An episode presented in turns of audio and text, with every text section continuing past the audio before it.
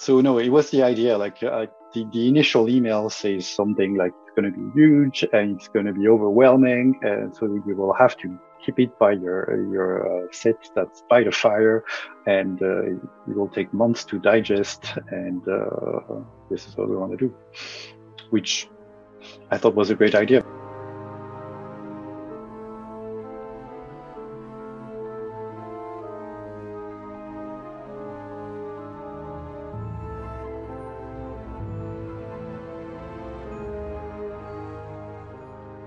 Hi, welcome to the Daiku podcast. I am Gary Snow, and with me is Eric Nieudan, who is one half of the Merry Mushmen, and the other half being Olivier uh, Revenu, uh, who is not with us today, but I'm sure uh, Eric is going to share a lot of the insights as both of their contributions to Knock Magazine, issues one, two, and three. And uh, Eric, welcome. Thank you.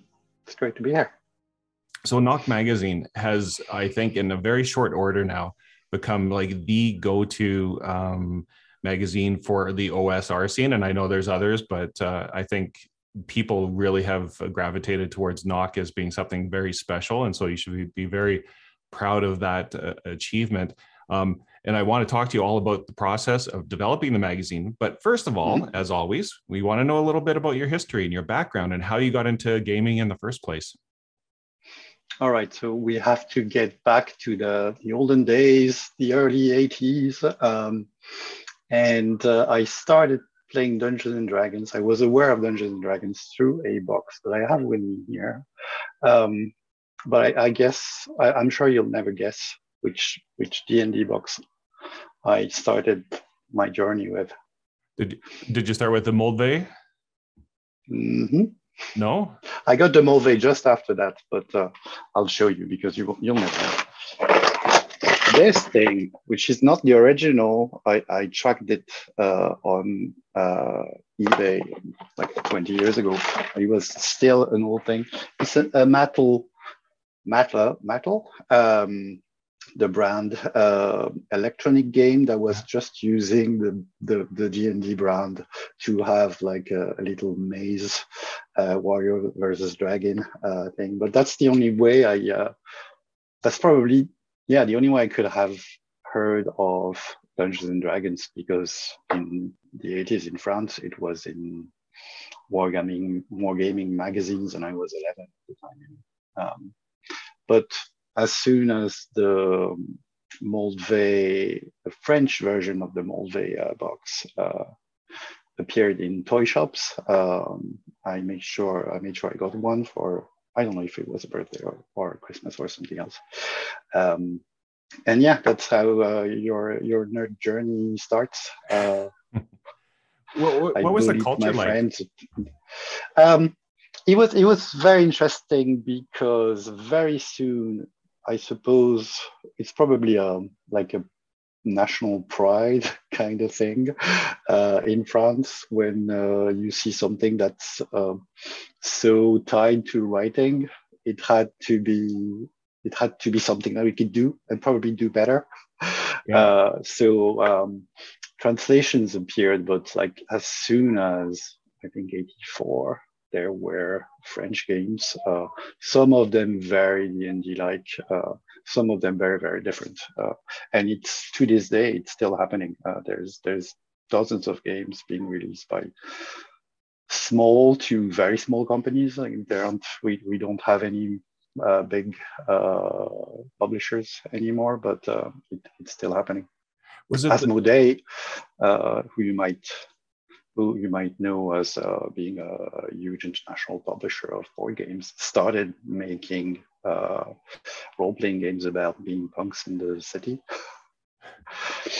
Was it the same kind of um, like when you watch like a TV show like Stranger Things or something like that? Was it the same kind of thing where it's like a geeky group of kids that kind of got together or yeah i suppose i suppose so because um, like your your childhood friends they play with you for a bit and then they they want to do something else and but you don't.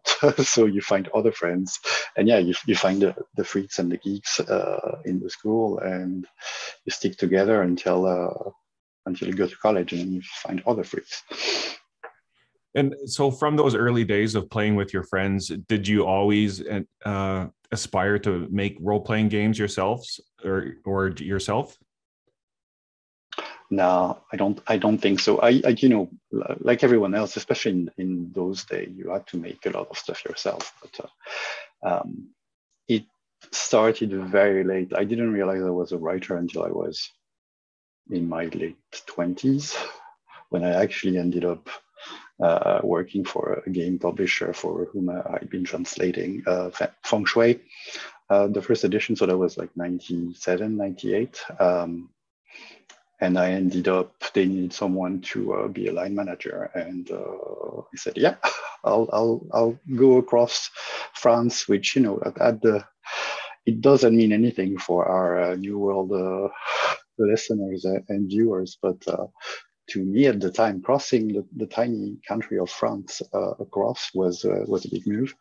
Uh, I had to go in the east and in the north, where you know they have penguins and uh, they probably still speak German.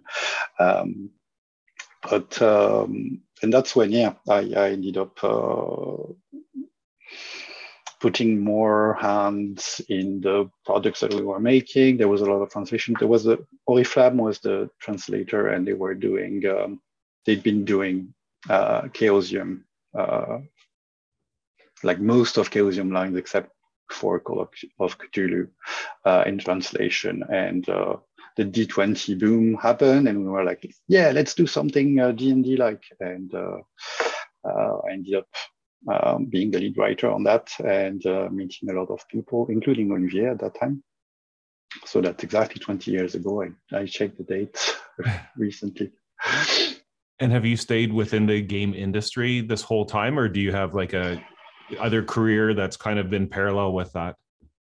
No, I've been. Um, I, I went to video games for three to four years. Uh, did very little development and ended up um, at Goa, who were the European publishers of games like um, Dark of Camelot and uh, uh, the Warhammer uh, Warhammer MMO, which whose names I can't I can't remember at the moment. Um, but that's what that's what brought a, brought the whole company to Ireland, um, and uh, also tanked the whole company. Uh, but I stayed and that's a really good time to mention that you're actually in Dublin, uh, mm-hmm. coming uh, to us today. And so you've been there with you went with the video game company, and then you've been there ever since. Yep. Yeah. Yeah. Um, yeah. It was a huge um, clusterfuck of uh, investment of a lot of millions. Uh, and uh, it didn't end well. Uh, everyone was offered a, a job in because the company was um, owned by uh, Orange, the, the big telco. Um, so everyone was offered to go back to France and find a job there. And but I had I had met someone, and I didn't want to go back to Paris anyway. So I've been here, and I've been yeah making making games, writing novels that never sold, uh, doing everything I could do with a keyboard, basically. And did you learn a lot of lessons from like the video game industry that you brought towards? I guess you learn always, no matter what you're doing. But did, was there any skills that you kind of took from that world into role playing games? You get you get organiz- organizational. You know what I mean? Uh, yeah. yeah. Title at, at least. Um, you get that kind of stuff. You you get better at um, spending money uh, properly and uh, being uh, being on time and uh, uh, be less passive aggressive with people when they're late on their deadline, that kind of stuff. Uh, I'm still not very good at at that. Um, I can't say we were doing a lot of editorial, um, like parallel content, so the websites and stuff like that. So we didn't do um, development or, or anything uh, at that time. Um, it's such a different medium anyway. I don't think there, there are a lot of uh, lessons from video gameplay that we can use in role playing games. They tried that with, with fourth edition and, of D&D and we know the results. And, and when did you get back into like uh, like or go into the OSR scene? When did you discover that? Because that seems to be uh, the niche that you've kind of really uh, cut your teeth into. Yeah, I, I think it it, it uh, got its teeth into me instead. Uh, that must have been like 2012, 2013 uh, before 2013 because uh, I, I, know I started working on games at that time. I had I had stopped for like two three years to actually run and play games, um, but it didn't take uh, didn't take uh, for very long. So um, I started looking at uh, what what was online and actually ended up doing more more story games. I was more on the, on the story games kind of. Um, um, kind of uh, buzz. Uh, I remember James West, you know, James West of um, uh, Black Pudding uh, fame, the the OSR uh, artist and, and designer. He's he's doing Gozer on uh, on Starter. He, he was there on that scene at that time, and I I found a game that I really loved from him that was called The Pool and hacked it, and started sharing that. Um, but somehow Dungeon World uh, appeared. Uh, I was already playing a, a Powered by the Apocalypse uh, game at the time, which was Monster of the Week, and uh, Dungeon World appeared, and there was a French version that was a red box. Uh, so, you know, uh, nostalgia did its work, and I got into that, and from that I was I, I started looking at what the OSR or other other people around the SR were, were doing and uh, getting more and more nostalgic. Uh, I hacked a little um, GM-less uh, dungeon exploring game that I called White Books that uh, was never released, but uh, probably online still somewhere. Um, and I think when I really understood what you could do with the OSR was uh, into the odd, like the first or even the pre the the pre-publish uh, publishing edition, uh, and there, then I was hooked because you have three stats. You have uh, hit points, and uh, that's all you need, and it's going to force an experience that is not prescribed the way by the Apocalypse does. It doesn't. It doesn't. You know, box you into uh, the game, uh, which which works. You know, but it's it's kind of a more free experience and uh, it will still induce a, a uh, particular gameplay that I really enjoy. And when did you uh, come up with uh, Macchiato Monsters um, in that journey? Because I I really like the game, and it in your credits you often you, you uh, say you, you, Into the Odd is an influence, and then I also noticed there's a, a Dungeon and Sea which was also another uh, credit that you put there. But there's a lot of um, OSR um, games that you credited for that influence in the white hack and the and the black hack yeah. as well. So I was running white hack and really enjoying it. Um, I liked the fact that you can come up with your own concept for characters and give them traits and um, come up with spells. Uh, but uh, David Black, so everyone was on Google Plus at the time, so it was like, like if you haven't been on Google Plus, you have no idea. Uh, it was a smorgasbord of uh, everything gaming happening all the time, and you could just click and read the books, uh, read the books, and click and be on a on a Zoom call like this one and start playing. It was like a lot of emulation. Uh, and so David Black appeared with the, his pre publishing uh, Black Hack, and I was like, yeah, this is really good. This is much more simple. I don't have to remember where the trades go, etc., etc. So at the back of my uh, White Hack notebook edition, uh, I started uh, copy and pasting you know, properly uh, cut and pasting, I mean, uh, bits from uh, the PDF of, uh, of that uh, pre-release Black Hack, um, thinking it's going to take me a week uh, and then I'll have a cool game that I can play. it took me three years in the end.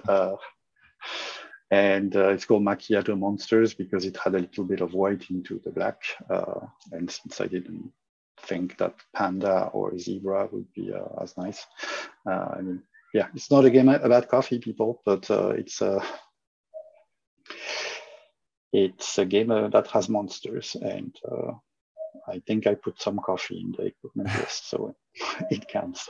Well, I really, I really liked how you uh, did the resourcing on the uh, macchiato monsters, where like if uh, the the steps down and up that you could do that. That was, uh, I thought, uh, like a clever little mechanic that you added in it as well. Like if I look back upon that document, you can see some of the initial uh, pieces of when I look at Knock Magazine and your contributions, I can kind of see like the the precursor to some of your content that you've added to Knock Magazine over the years, just like the oh yeah, of course, it, the primordial. I I haven't ran uh, Macchiato Monsters in like probably two years, um, but I remind myself every time I run something to have it in my bag because those tables that I, I wrote for, you know. Uh, exploration and um, harvesting food on the way and uh, weather and stuff like that. Uh, they're there. I don't I don't need to come up with a new system or or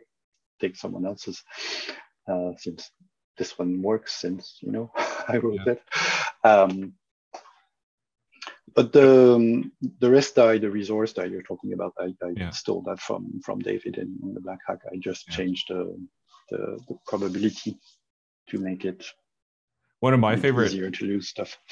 One of my Sorry. favorite things is the table that something always happens on uh, at camp um, because I don't. There's nothing to me more disappointing than when you uh, roll something random when you're in camp and just nothing happens, and you're like, "Well, why did we go through the whole process of uh, having a camp? Yeah, yeah. If nothing happens, you just you can just you can just fade to black next day. Yeah remind us what's for breakfast yeah same thing as yesterday okay let's let's move on yeah uh, and and so when did when did the inspiration for knock magazine happen uh, when did you meet uh, um, olivier uh, to to come up with this concept so i think it must have been like almost four years ago now um, i got an email out of the blue uh, that was called a message from the past in English and everything.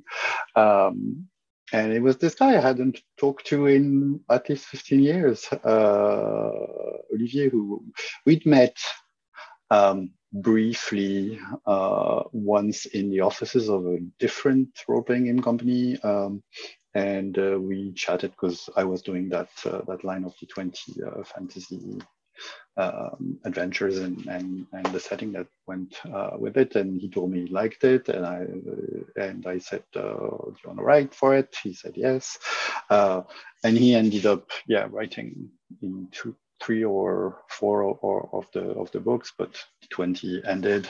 Um, so we we lost touch entirely, uh, and he told me that he he stopped even playing role playing games uh, after that. And he'd like maybe a year or two prior to this, uh, he'd uh, fallen back into uh, into the OSR because I don't know because of the, the blogs he, he could find. I guess uh, if you're if you're a bit curious and uh, want to know more stuff and are not going to uh, do your research on YouTube, I think especially at the time, the OSR was there because there was so much of it.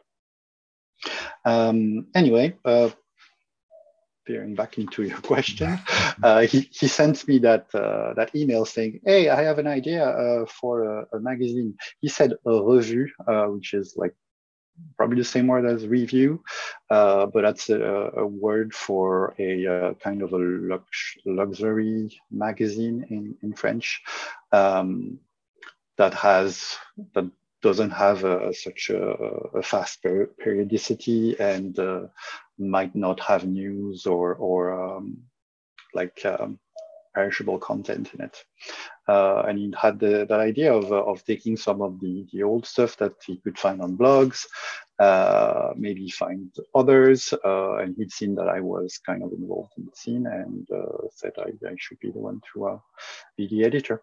Uh, and since he's a genius layout uh, and graphic designer, um, it, it happened, but it, took two years because we, we were we had day jobs that we, we needed to do and we kind of forgot about it. And uh, once in a while, uh, I get an email with like a, a, larger and larger PDF, and I'm like, oh, this is really going to happen. Uh, maybe I should, uh, you know, try and talk to such and such about giving us one of, our, of their articles.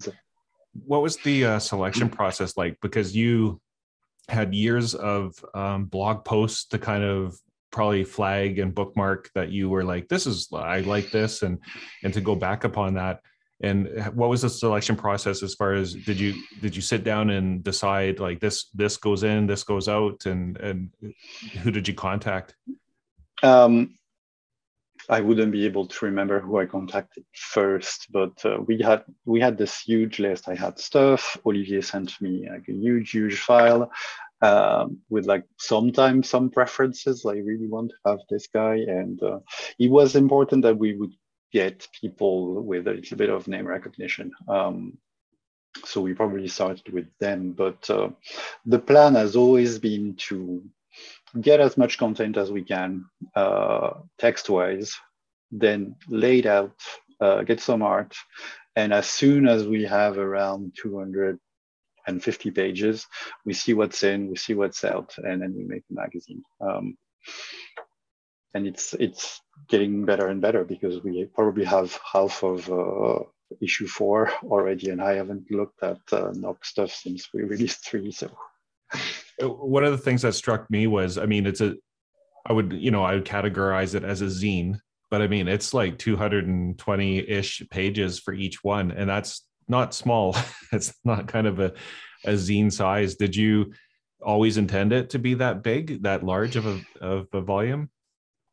Yeah, yeah, I think so. Uh, there's a limit in weight uh, it has to be under 500 grams so that it can be posted with the very uh, generous, but sometimes uh, uh random. Um, it's a culture. It's it's um, it's books and magazines um, tariff that the French Post does, uh, which is like 20% of what anything else of the same weight would cost.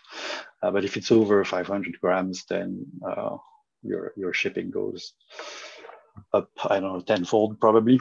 Um, so no, it was the idea like uh, the, the initial email says something like it's going to be huge and it's going to be overwhelming, and so you will have to keep it by your your uh, set that's by the fire, and uh, it will take months to digest, and uh, this is what we want to do, which I thought was a great idea, but it's entirely Olivier's concept. Like I cannot take any credit on that. I can't I can actually take very little credit of the whole thing about the whole thing because the, the, way it looks, I have nothing to do with. Uh, a lot of the articles uh, he uh, insisted on putting in. So uh, yeah, um, I'm the little hands making sure that uh, we have text and uh, there aren't too many typos who came up with the uh, the bric-a-brac terminology? Hard to say. I, I just I just I really like it, and so you know, uh, in I guess Western culture we'd call it knickknacks or whatever. But I had to kind of go. I wanted to research where that terminology actually was rooted in, and according to Wikipedia, is French origin used in the Victorian era for a collection of curiosities. And I can't think of a better term for Knock. It's just exactly that. I was unaware of that, but um, yeah, it's it's still used in in French. Um, bric-a-brac is yeah, it's a, a, mess of stuff, and there's probably something good in it, but you can't really tell from a distance. Yeah, and when just I mean, there's so many con- contributors, but I'm just going to list a few off for our uh, listeners. Um, so there's Gabor Lux, Dyson Logos, uh, Arnold K from Goblin Punch, Emmy Allen from uh, Cave Girl Games, and Diogo Nogueira um, from Old Skull um, publishing, and I mean that's just a few of some, kind of some more recognizable names. And when I read Knock One, and this is my first when I read it, the first thing I said is, how are they going to do number two? Like they used up so much good content in number one. Are they going to have any for number two? But you guys blew it out of the water again. You did a really good job on number there, two. There's always more. Um, we also get more submissions that haven't been published uh, or are recent blog posts uh, from people that sometimes we know, sometimes we've been contribute contributors before, uh, but sometimes they're they're just like new people in the in the industry. Um, so the proportion has kind of moved. Uh, there was very little uh, new content in the first uh, issue. In the third, there's probably like 30%. I, I never counted. Um, but I am sure that if I go back to our our, our original list, uh, which I will do for issue four, uh, I'll find some really really interesting like those little gems uh, that are sleeping in in the dusty uh, archives of the internet from 2010 and I yeah I'm, I'm not worried really. Yeah. Well yeah you're obviously doing a, a, good job. So if i look at your stats from kickstarter your first one uh, that happened in november 2020 you had 1600 backers. And that one i think you mentioned it took about two years to kind of bring to fruition but it was not full time and then with that success knock number two was kickstarted in may 2021 and you had 3000 backers so you more than doubled your backward backers so word had gotten out and that took you about six months to create. Yeah. And then finally, knock number three, this last February, another 3,000 backers and uh, shows no signs of letting up. And I know you're just starting to ship that out now, um, the print versions of it. Yeah, you... I, I hope everyone has it by now because it's been it's been a couple of months. But uh... when you look back upon that progression is it surprising to you that you achieved that kind of success? I had no idea. Like neither of us. Uh, we were talking to each other, saying, "Okay, 500 would be great because we wouldn't. We would probably make some money on the print run. Um, a thousand would be amazing. And uh, yeah, it looks like uh, our niche within the niche within the niche of the hobby is uh, either growing or or much bigger than, than we thought. And um, you know, speaking of the OSR and the niche, like why, like, kind of what's your take on where it's going? Um, like because it is, you know, I think it's expanding, and I think you're getting some 5e players that are kind of starting to discover it. What what's your your uh, thoughts on where the future lies for OSR? I don't know, man. I'm not a I'm not a, a, a thinker uh, of that that kind of stuff. It it looks like it's expanding in in different directions. Um, like we see very um, I don't want to say nostalgic because it's not always a good word. Um, stuff that that adheres to the to the old school rules and uh, I'm talking about the game rules, but also stuff that looks like old stuff. But uh, we have people who make uh, games that are uh, entirely out there in, in terms of uh, setting and, and rules. Um, people are mixing a lot of stuff, like there's story games uh, or, or more narrative uh, games bit that, that come into the OSR, and there's OSR stuff that moves uh, over there as, as well. Um, the Sword Queen, uh, I'm not going to remember her name. I think her name is Ray, or their name is Ray. Um, released uh, like a, a, an OSR inspired cyberpunk game like two weeks ago. Um, about uh, going into this alternate reality, type, like a matrix kind, kind of world, uh, to destroy an AI and uh, become one of them. Um, and uh, they say, yeah, it's an OSR game. I took the rules from an OSR uh, setting. And uh, is it really does it matter? I don't really know. Um, and then you see what the Morkborg people are are, are doing, and uh, like Orkborg and uh, Cyborg. Uh, I'm, I'm very much waiting for them to uh, appear on my doorstep. Um, yeah, I, I don't think there is an OSR anymore, to be honest. Uh, except maybe you know in one in one little corner of the woods where uh, they, they, don't let anyone come uh, come in and they want to be the defenders of the OSR. But I think we're kind of seeping everywhere and taking influences from from everywhere. So um, I I think we're all going in a lot of good directions.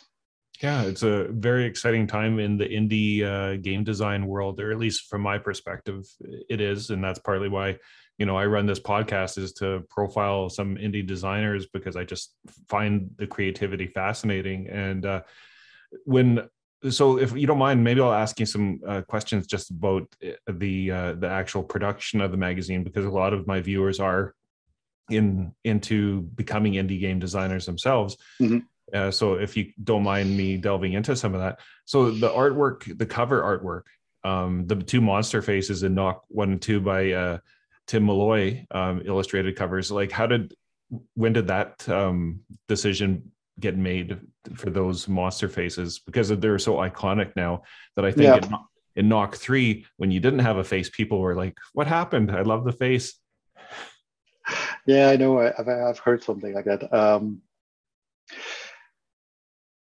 a lot of those questions I'm probably not going to be able to answer in detail, but uh, that's that's a decision that Olivier took. He spends a lot of time uh, looking at uh, our portfolios and following people on Facebook. I'm not on Facebook, um, so um, he he sent me uh, a few mock-ups uh, early on, and that's that's what that's what I, I was sending to, um, to prospective uh, contributors to get uh, to, to, to make them interested. Um, but the, there was nothing like that. And then, yeah, one day, uh, all of a sudden, those two uh, art pieces uh, existed before. Uh, I don't think they'd been published in print anywhere, but uh, they'd been they'd been published online, and um, it felt like a very striking. like, yeah, obviously it worked.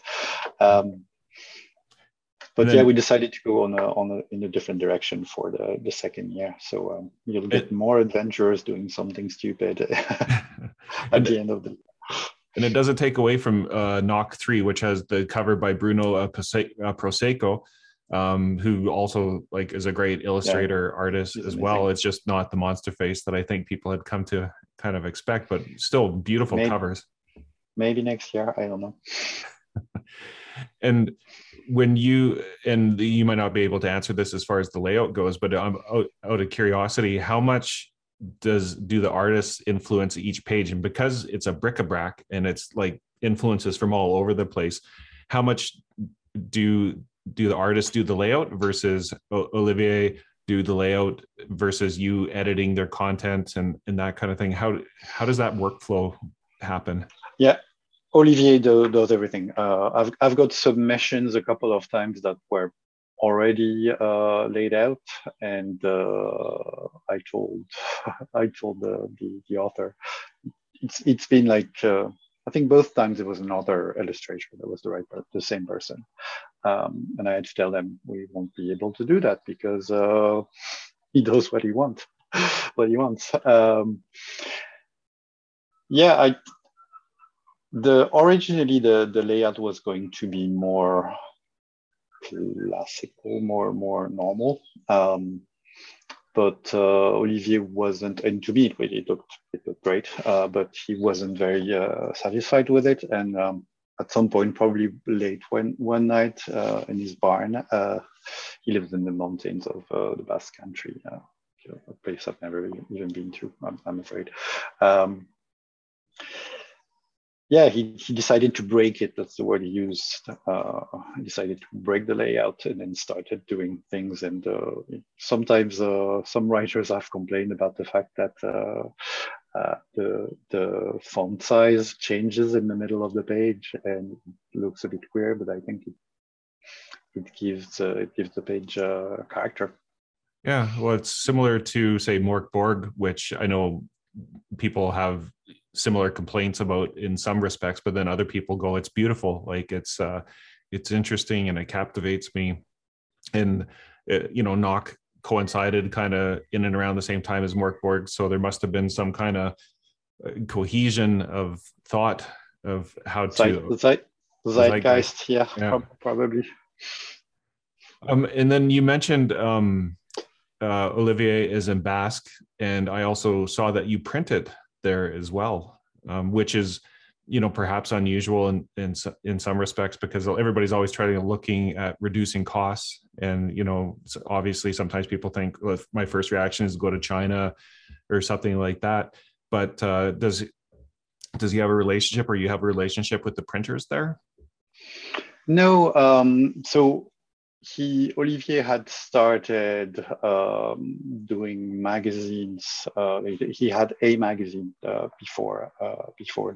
It's called Battles. Uh, it's a um, wargaming magazine um, that won a, a, few awards, and uh, that's how he convinced me, basically, because you know. Uh, being great at art direction doesn't mean you you have the uh, the chops to be a uh, proper publisher and uh, and businessman because yeah I'm, I'm neither myself so I wouldn't understand it. Um, and he was working with a publisher I think I think in Latvia um, but he's not from the Pays Basque, but uh, he, he moved there maybe 10 years ago and uh, thought that, yeah, maybe why, why not ask people on the other side of the, of the, the mountains in Spain? And uh, he found a really good uh, house that does really good work for a little bit more money. Um, I think it costs us one extra euro, something like that.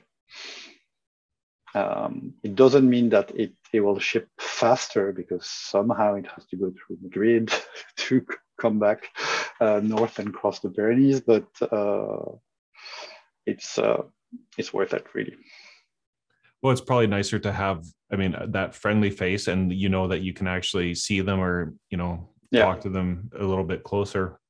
And yeah, yeah, yeah. It, and then the next thing is like the distribution part of it which i think is a challenge for a lot of small indie publishers. I mean it, it could mean the difference between success and failure of your project in general. I mean you could sell a million copies but if you're losing money on the distribution and the printing and that kind of thing so how how have you found that as far as like do you guys have a, a warehouse that you do all the the shipping from or have you outsourced that it's no, it's in the barn.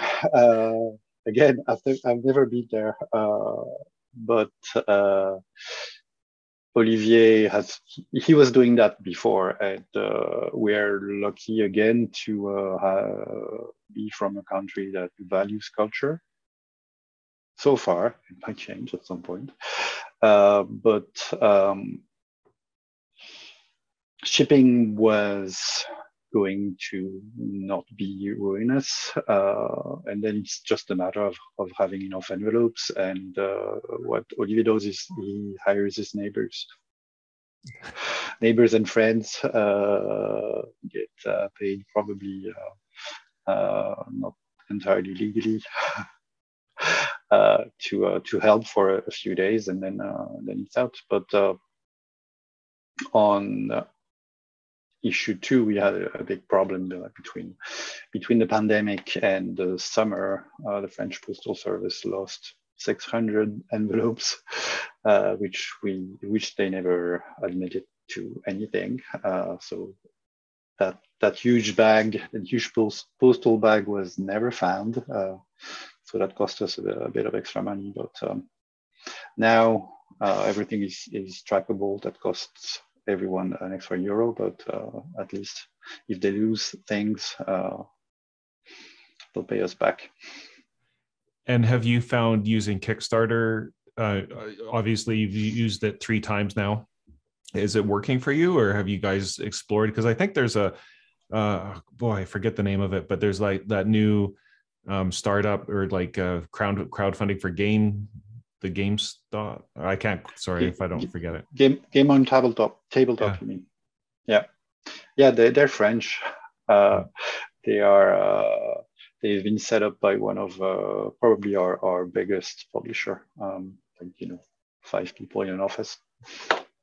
Might be six by now. I'm not sure. I haven't seen them in a while. Um, yeah, I think Kickstarter, given the fact that we're on, uh, we're dealing with an international international audience, uh, is still the best bet for us. And uh, there might be ethical reasons at some point why we would want to uh, leave them, but uh, I hope it doesn't get there because yeah, it's, it's it does absolutely everything in terms of marketing for you. So. Um, and their their their suggestion algorithm is getting better and better. I keep like every time I get and the gods know if I get a lot of notifications and updates from a lot of companies that I follow. Um, every time at the bottom there's three suggestions. There's two I want. It's unending. And and what do you see as the future? Like, are you is Knock able to be a a full-time job without prying too much into your life? Are you are you is that your goal to do it full-time or are you able to right now? Yeah uh, at the moment i'm working one day a week uh, on my on my day job. It was two day a week until uh, a month ago and uh, i was able to um, so it's, it's an actual day job it's just one day. Uh, terrible that joke sorry. Um, yeah, at the moment it's been it's been great. It's been like the probably the most money I've ever seen doing role playing games, uh, uh, including the time when I was uh, when I had a salary. You know, so so far so good. Uh, knocking on wood and everything. Uh, and yeah, if we can if there are other things that we can do uh, that will interest our, our uh, readers, we'll, we'll, we'll be happy to provide. Do you still have that desire to like make your own game, or is Knock now your baby that you just want to see uh, moving forward? No, I, I, I never stop making games. It's uh, it's a problem. uh, I have a number of unpublished games that I sometimes move bits of into the new game. Um, there's something I'm working on. It's very early, and I can't really. Uh, I'm not going to talk about it much. Um, that I'm I'm talking to Olivier regularly, uh, uh, hoping that maybe we can we can make it. Uh, I'm trying to fill a niche that uh, doesn't really uh, exist. instead of you know doing another I mean, I could do another clone or hack of something. Uh, I want to do that every every other week. Um, but yeah, I, I, I, find it, I don't know, somehow making game systems is more interesting to me than making settings. I don't know why.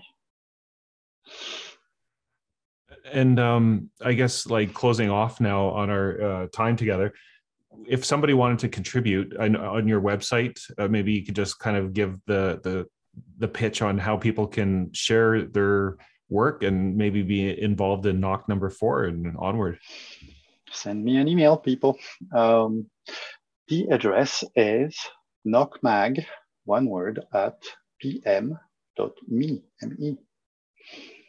Um, yeah, and uh, whether you've been writing before, whether you're an old grognard like uh, us, but especially if you're not an old grognard like us, um, send stuff and I'll tell you what I think. And uh, if it's any, if I can see any potential for us to publish, I will help you make it better. And uh, hopefully we'll get you uh, within our pages.